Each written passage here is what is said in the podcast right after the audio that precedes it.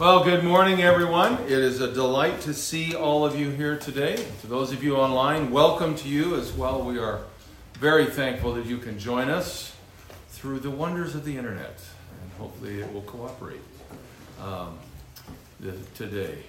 It is a delight, a delight to see all of you here.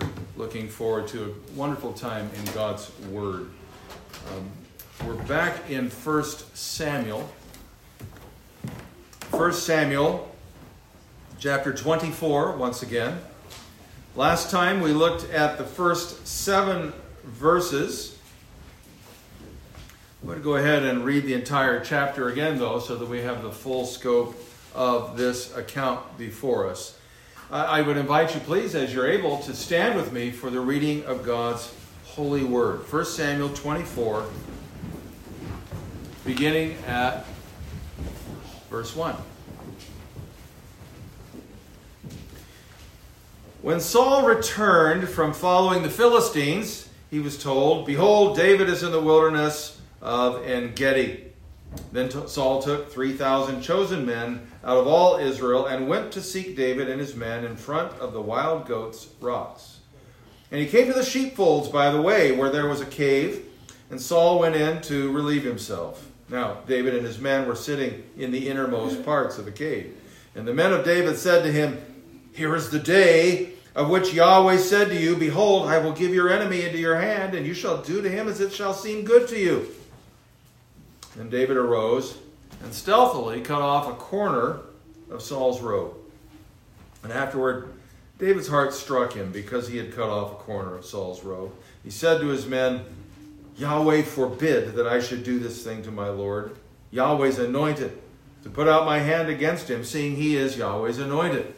So David persuaded his men with these words and did not permit them to attack Saul.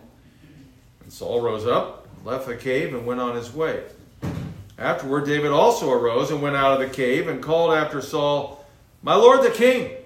And when Saul looked behind him, David bowed with his face to the earth and paid homage. And David said to Saul, Why do you listen to the words of men who say, Behold, David seeks your harm?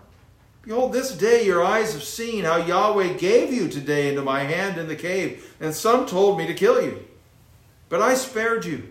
I said, I will not put out my hand against my Lord, for he is Yahweh's anointed. See, my father, see the corner of your robe in my hand. For by the fact that I cut off the corner of your robe and did not kill you, you may know and see that there is no wrong or treason in my hands. I have not sinned against you, though you hunt my life to take it. May Yahweh judge between me and you. May the, Yahweh avenge me against you, but my hand shall not be against you. As the Proverbs of the ancient says, out of the wicked comes wickedness, but my hand shall not be against you. After whom has the king of Israel come out? After whom do you pursue? after a dead dog, after a flea. May Yahweh therefore be judge and give sentence between me and you, and see to it, and plead my cause, and deliver me from your hand. As soon as David had finished speaking these words to Saul, Saul said, Is this your voice, my son David? And Saul lifted up his voice and wept. He said to David, You are more righteous than I, for you have repaid me good, whereas I have repaid you evil. And you have declared this day how you have dealt well with me, and that you did not kill me when Yahweh put me into your hands. For if a man finds his enemy, will he let him go away safe? So may Yahweh reward you with good for what you have done to me this day. And now, behold, I know that you shall surely be king, and that the kingdom of Israel shall be established in your hand. Swear to me, therefore, by Yahweh, that you will not cut off my offspring after me and that you will not destroy my name out of my father's house. And David swore this to Saul. Then Saul went home, but David and his men went up to the stronghold. God adds his blessing to the reading and hearing of his holy word. Please be seated.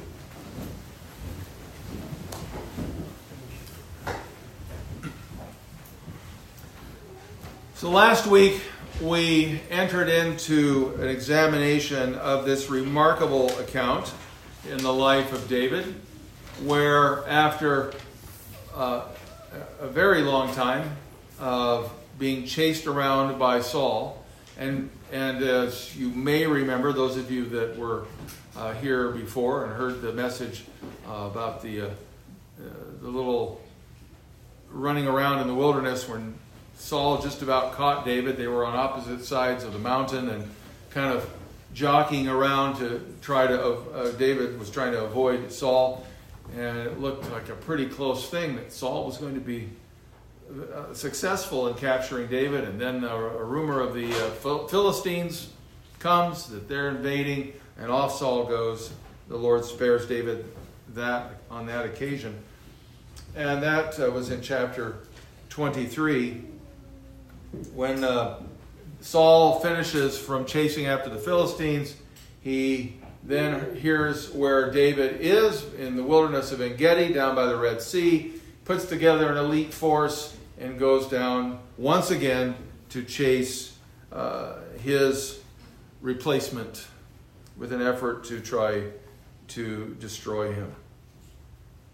Now, you you know, if we're in David's position, I think we'd be getting pretty tired of this by now. We'd really want to put an end to it. We'd, we'd really like to see no more, no more uh, running and hiding. Uh, we would like to be back with our families, be back in our homes, be back tilling our fields, be back to life as normal with peace and safety and not having to look over your shoulder every time wondering if there's going to be an army coming down on top of you. It would get really old. Because you remember, so far, all that has happened uh, as far as David and his men were concerned is that when it comes to Saul and the soldiers that Saul brings with him, David and his men have never sought to engage them in battle. They've gone, they've engaged the Philistines, they've, they've attacked others, they're, they're a fighting force, but David has never allowed and never led his men to go and attack. And now, here in chapter 24, as we talked about last week, there's an opportunity. An opportunity that he's never had before. He's got the king of Israel in an extremely vulnerable position. What's he going to do? You can imagine that the desire for vengeance would be great. But as we pointed out last time, this chapter, along with the following two, 25 and 26, all seem to have as a, a kind of a, an overarching theme that of control, particularly self control, that is exhibited by David in different circumstances. And in this particular account, the desire for vengeance uh, is something that David exercises his self control to not seek. It's kind of an awkward way I just put that sentence. But anyway, we are called upon in our lives as well.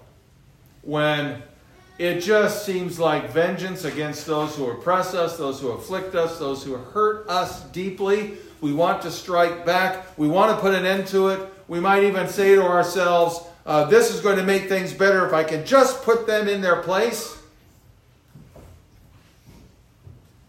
Even when the opportunities seem divinely provided, which according to David's men, that's what they're saying to him. Yahweh has put him right there. Now's your chance. Do it. It must be of God. And even Saul, as you noticed uh, later on in the chapter, says, Yahweh put me into your hand. And yet David exercised self control and would not take upon himself that vengeance. He controlled that desire for vengeance. But just controlling the desire for vengeance is not the whole picture. Uh, the chapter goes on, and there's some other things here that kind of round out the whole picture. Because it's one thing to say, well, I'm not going to go after vengeance, but that kind of leaves us in a vacuum. Right? Okay? The situation still exists. Saul's still out there with his 3,000 guys.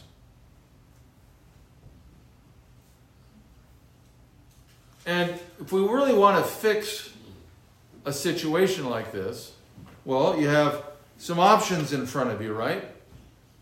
One is you can take matters into your own hands and go after the one that is making your life difficult, put them in their place, particularly if uh, the opportunity seems to present itself and uh, somebody leaves themselves open, vulnerable to, uh, to an attack or to uh, that kind of response. But there's another aspect to this, and that is, well, and it sounds more noble, okay? No, I don't want vengeance.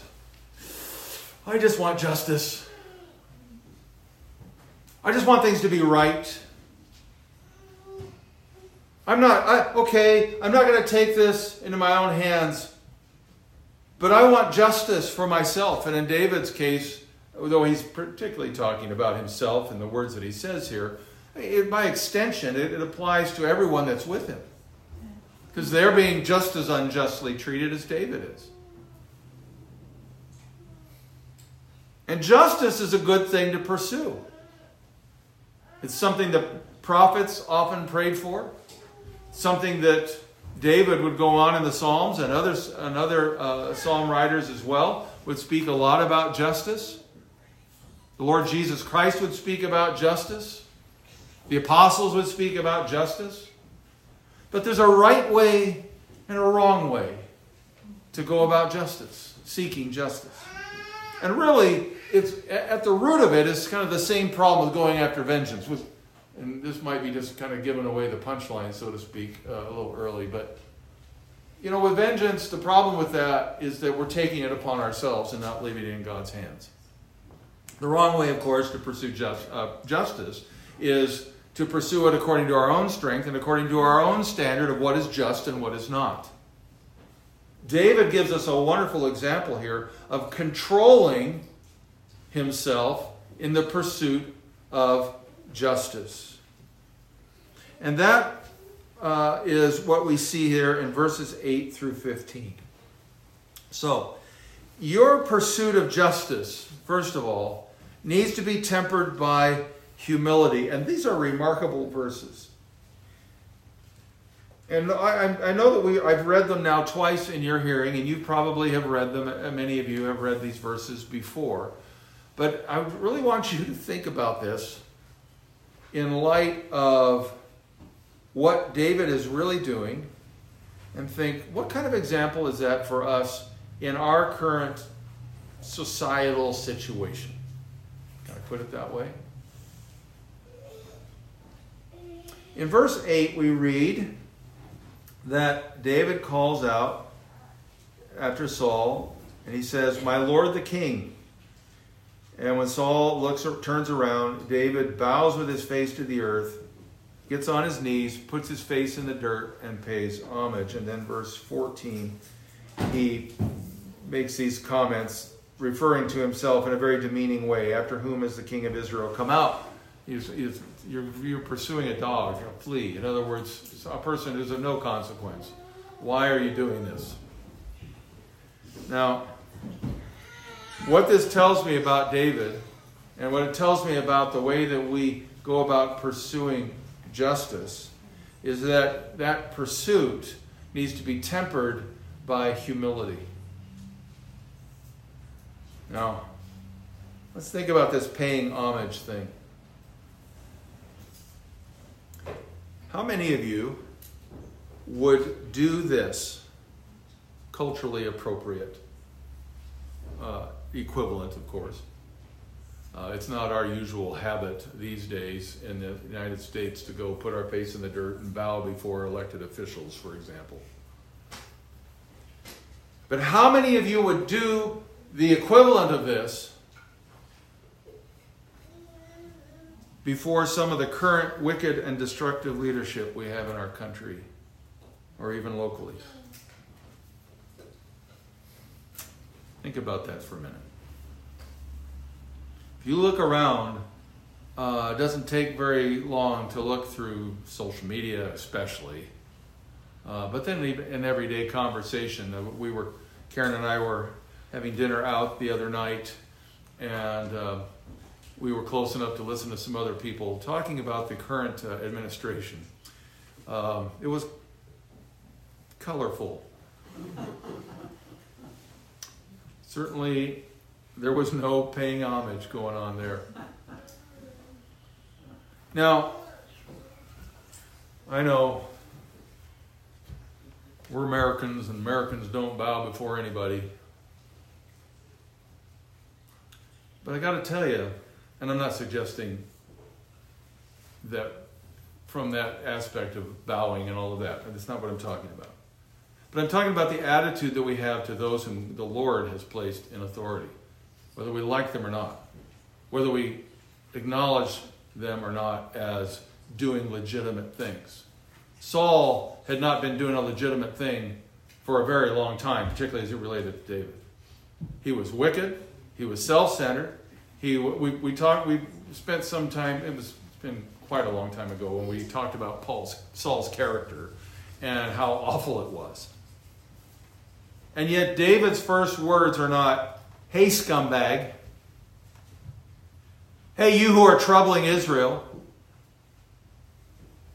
Hey, I don't know who you think you are, but I don't care that you're the king, but his first words are, My Lord the King.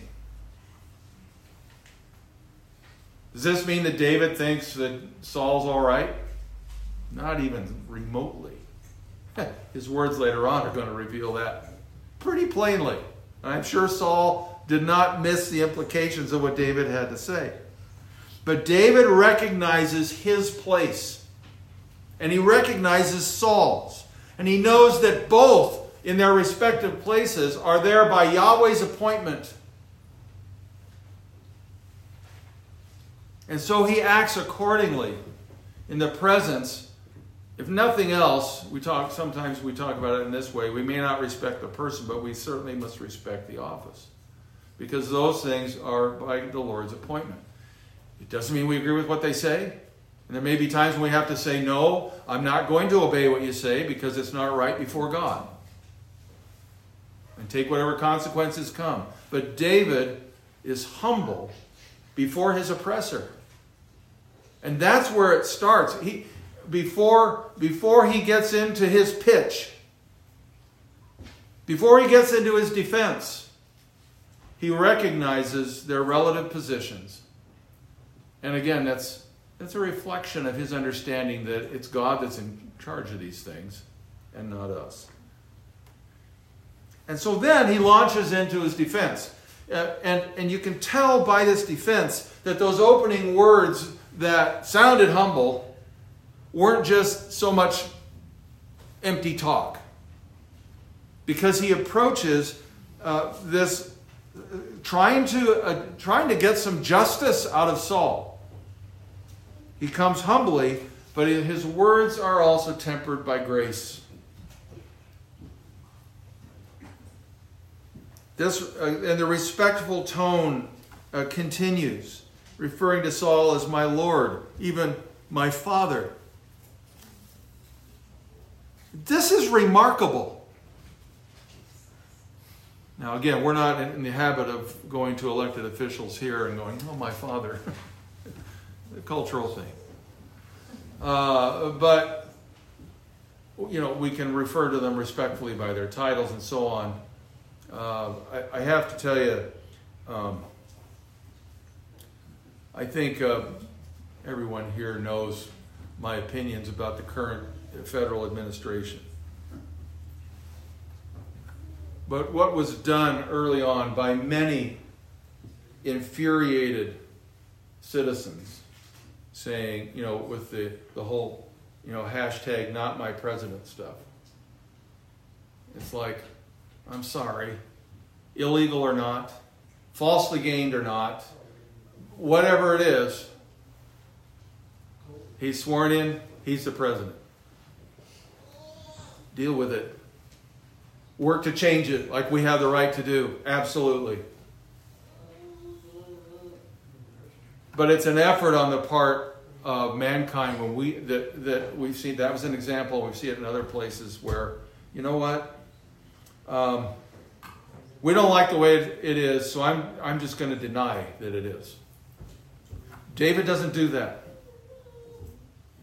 If anyone, and we talked about this before, if anyone had ever demonstrated that he was not fit, that he was not qualified, that he did not deserve to be in an office, it would be Saul. Yet David recognizes that office and even refers to him, like I say, as my father. What he does there is he acknowledge he's acknowledging not even in his own heart. Okay, fine. Yahweh put him there. Okay, I'll be respectful. He acknowledges it to Saul which again puts him in a position of the one who is the underling, not the one who's trying to take over. It's pretty remarkable. He acknowledges to Saul the, the Lord's authority in putting Saul in power. Every time he calls him Yahweh's anointed three times in this account. But Grace doesn't mean, again, that David thought that Saul was all right. His prayers uh, in this passage for Yahweh's judgment upon Saul are evidence enough of that. Now, he's not nasty about it, he's gracious in the way he puts it, but he says, You're. Yahweh's going to deal with you. That's, that's what's going to happen. Because I'm innocent, you've been, you've wronged me. Yahweh's going to be the one to do it. I'm not going to lift up my hand against you. But these prayers or these statements of his about Yahweh's judgment um, indicate to us that, that just being gracious toward those that are oppressors doesn't mean approval. So, um, I, I think a, a, word here uh, about imprecatory prayers is in order. Um, everybody know what imprecatory prayers are? Uh, maybe for some of the younger ones, if you younger folks here, an imprecatory prayer is when you pray for judgment upon somebody in God, uh, praying to God that He will judge others and He will He will uh, put down their efforts, He will undermine their schemes, uh, even destroy them in uh, in, uh, uh, in some cases. And there are many in this world that really don't like that whole idea of imprecatory prayers. They think it's awfully hateful. I think it's horrible. It's how, how unchristian is that, and so on. Um, Dale Ralph Davis, in his commentary, states it very well, however. Leaving judgment in God's hands and committing vengeance to God's calendar is no pale, sedate, anemic affair check some of our biblical prayers, and he gives examples from Psalm 54, 58, 139, uh, and quotes uh, uh, phrases from them. In your faithfulness, destroy them. That's one of them. Break their teeth in their mouths, O God. That's a pleasant thought.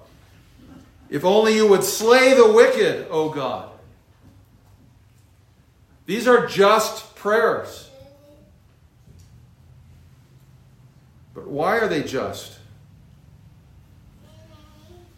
Davis goes on to say, certainly these are passionate, volatile, high temperature prayers and obedient prayers. What is the prayer doing except what Scripture commands him to do, namely committing vengeance to God? If Yahweh's crushed and afflicted people cannot place their case in his hands and expect him to bring just vengeance in their behalf, what hope can they have? It is absolutely godly and Christian to commit judgment upon the wicked to the God who has already declared that he will bring judgment upon the wicked. We're asking him to walk consistently with his promise and his character.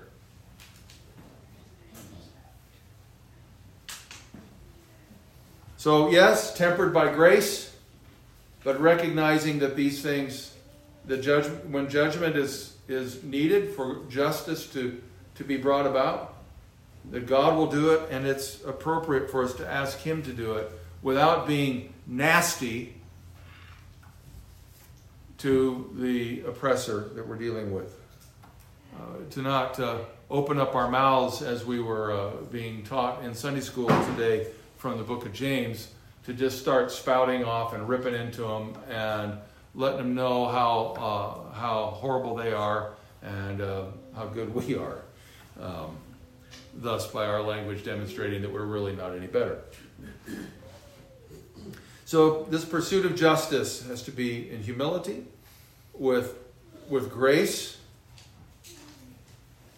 but then ultimately, as we again have seen here and have mentioned as well, but I'm going to kind of develop it the way the passage does, by walking in submission to Yahweh.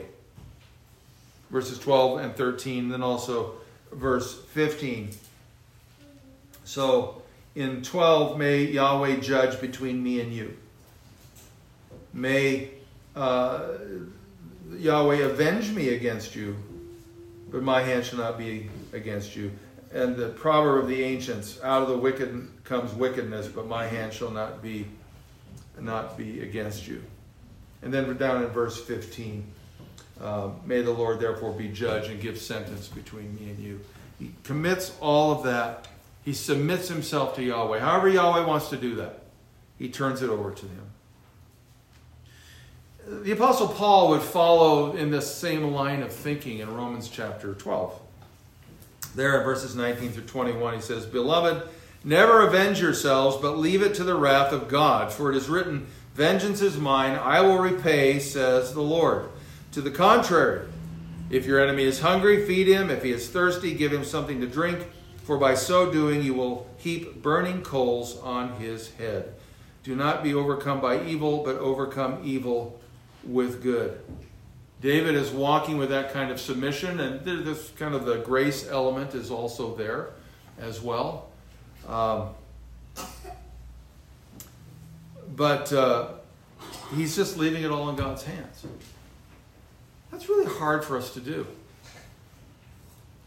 When we're oppressed, when we're afflicted, when we're hurt by others, we want to lash out. Uh, this proverb is an interesting one there in verse 13. Um, out of the wicked, um, out of the wicked comes wickedness. Now, on the surface, uh, this is a way of saying that David would not act wickedly against Saul because David's not wicked. It's, it's out of the wicked the wickedness comes. I haven't done any wickedness towards you. That's an evidence then that I am not wicked. Uh, but there's also, this might be one of those little double entendre things, um, a little bit of passive aggressive statement, which condemns Saul.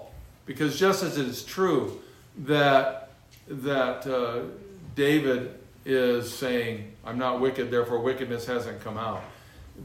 This is another way of saying to Saul, you, you need to check your conscience because uh, you're doing wickedly, so that would imply that you're wicked. And I'm sure that was not lost on Saul. But ultimately, David is not seeking relief of his situation from Saul. This is really important. I mean, he's, he's talking to Saul about the situation, but he's not saying, if you would just let up, if you would just take your guys home, if you would just stop chasing me, if you would just restore me to my position. He's not looking for relief of uh, for any of those things at Saul's hands. He's not looking to Saul as his deliverer. He's looking to God as his deliverer. And, you know, I mean, we look at our own present political and social setting. Uh, that's one thing to show grace to somebody and to be polite because of their office it's another it's is well it's easy to plead our case um, but ultimately to give things over to the lord and not expect that the person who's been oppressing us is going to be the person who's going to relieve us.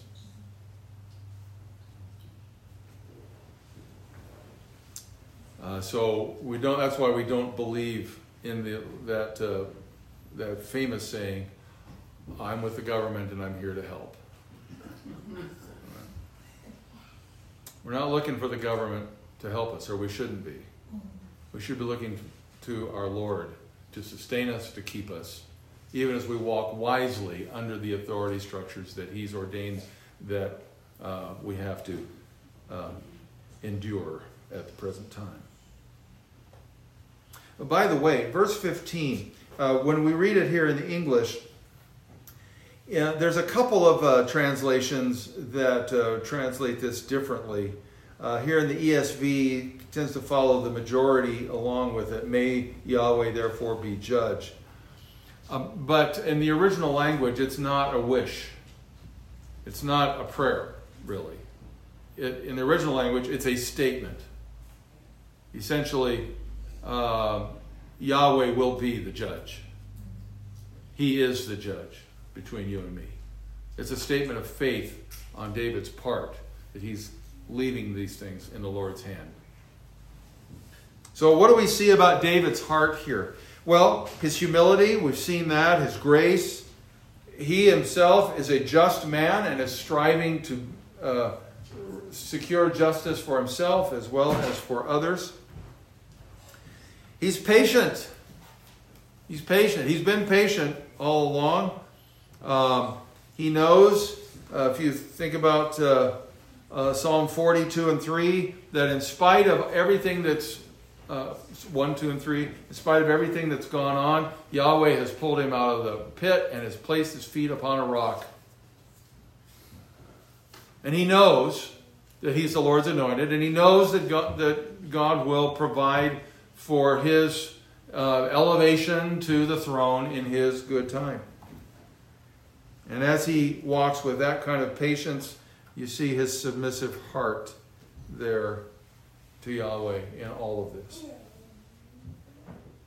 Now, verses 16 through 20, uh, interestingly, most of this is uh, about what Saul is saying, but there's some things that we can learn about David here. And particularly when we look at this, uh, Saul comes back with a response. Is that you? I don't know how far down the hill he'd walked. Um, I think probably down a ways. So you know, he's looking up a hill. Maybe he had trouble seeing. Uh, but uh, anyway, Saul comes back and has some things to say. Have you ever been in a situation that's rather volatile? In a, when there's a public discussion going on and people in the audience are really irritated, angry with the people who are sitting up on the podium or whatever, and you start getting the calls back and forth, and people are shouting each other down. People don't want to listen. They go back and forth. That doesn't happen here. The stuff that Saul is going to say sounds really, really good. But you could, I, I kind of wonder, it doesn't say anything about David's men during this section, but you kind of wonder, they're sitting behind David going, yeah, right. Sure, that sounds really nice, Saul. Yeah, you liar. Wouldn't be surprised at all if that was some of their response. But the focus here is upon David's self control. And in this particular situation, he controls his response to the one who had been oppressing him. And there's several things I want you to notice. Oh, we've already seen some of them in these prior verses. But uh, uh, David responds throughout this whole thing with respect. We've already talked about that, especially when the oppressor is an authority. He, uh, for example, uh, that's a wise thing to do. The Apostle Peter says to us in his second epistle, chapter 2, the Lord knows how to keep the unrighteous under punishment until the day of judgment and you start going, yeah, that's great. Can't wait for those unrighteous guys. That's Saul, that oppressor, that person who's hurt me. Yeah. Okay? And particularly when they're in authority is what the focus here is. Because uh, Peter gives us a one two punch here, and uh, he sort of feints with one and then he nails us. As he says, All right, he, the Lord knows how to keep those unrighteous ones under judgment, especially those who indulge in the lust of defiling passion and despising authority. Bold and willful, they do not tremble as they blaspheme the glorious ones. And that just means those who are in exalted positions. But these, like irrational animals, creatures of instinct, born to be caught and destroyed, blaspheming about matters of which they are ignorant, will also be destroyed in their destruction, suffering wrong as the wage for their wrongdoing. How do you feel about that, Peter?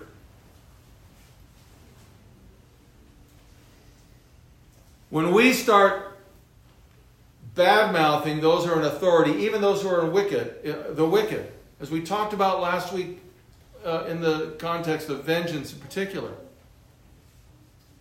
we're essentially saying, God, you blew it.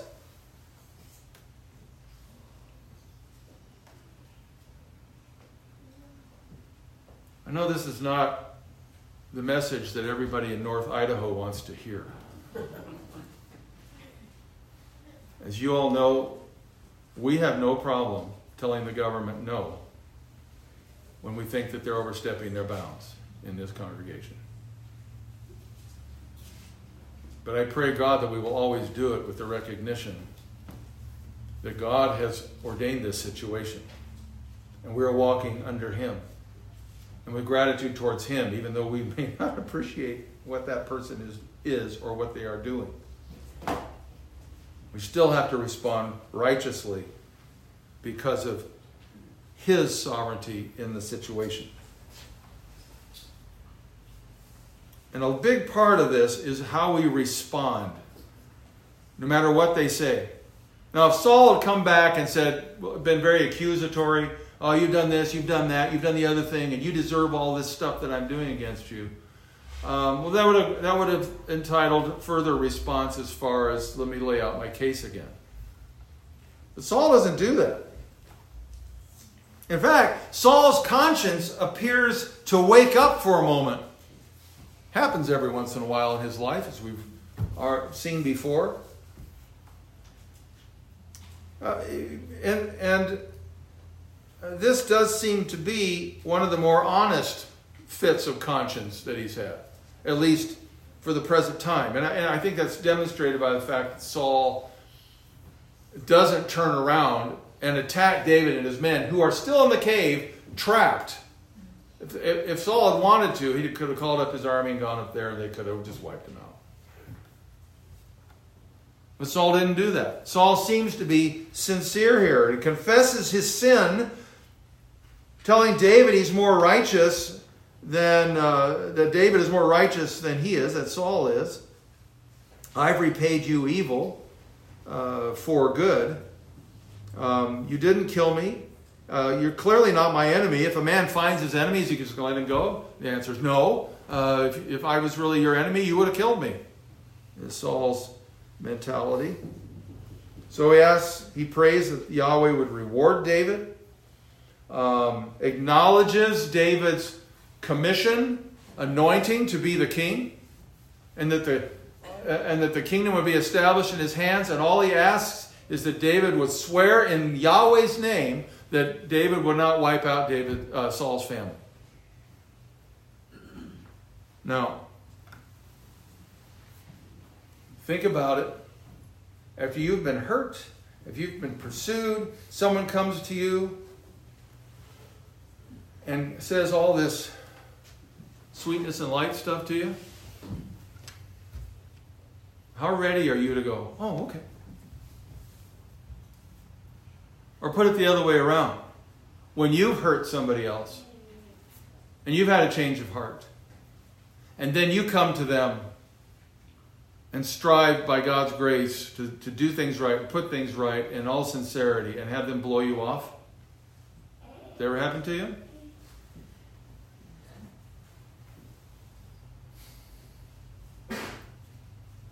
David here listens. It's part of the respect And this is going to sound uh, maybe a little bit counterintuitive. We already talked about responding with respect. David here responds with what? Silence. He listens. Doesn't mouth off, doesn't say, yeah, sure. Doesn't tell Saul he's a liar or a hypocrite. We don't know what David was thinking, but he didn't say anything. He listened. You know, sometimes the best response that we can do to people who are striving to oppress us, afflict us, hurt us, attack us is to simply be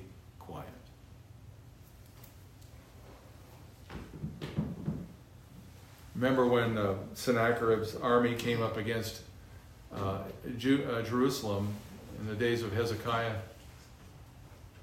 And the uh, uh, representative of the Assyrians stands there and mouths off, bad mouths, blasphemes God. Does all, he's, he's not being nice. Uh, under the under the under a, a, shade or a pretense of reasonableness, you know, Hezekiah can't save you. None of the other gods of the other nations have ever saved anybody. So therefore, your God's not going to save you. We're going to take you out. So if you just come out to us and surrender, everything will be fine and dandy. And you remember what Hezekiah's command to the people was? Don't respond. Not a single word. They just sat there and listened. It can be hard to take that. It can be hard to take the abuses of others. I remember an occasion uh, quite a few years ago now where uh, I was I, I was witnessing a church in the midst of conflict, and I watched a godly, righteous pastor uh, who did not deserve the accusations and the criticisms and the vitriol that were being flung at him. I watched him sit there and take it. Just let them spew their bile.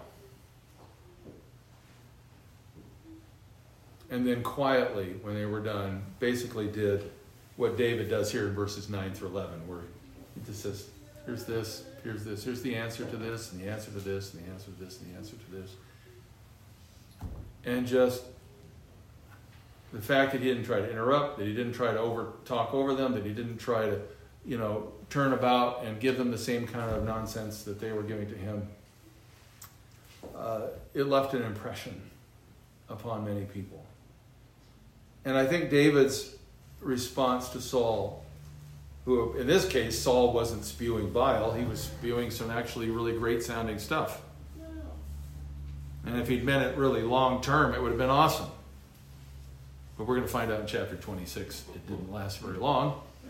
But nonetheless, I think Saul was sincere at this moment.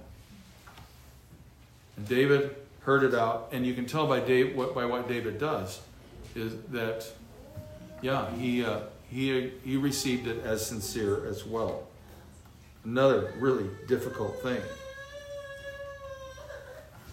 David sitting there and listening to Saul without retaliating, without, you know, lashing back out with his tongue.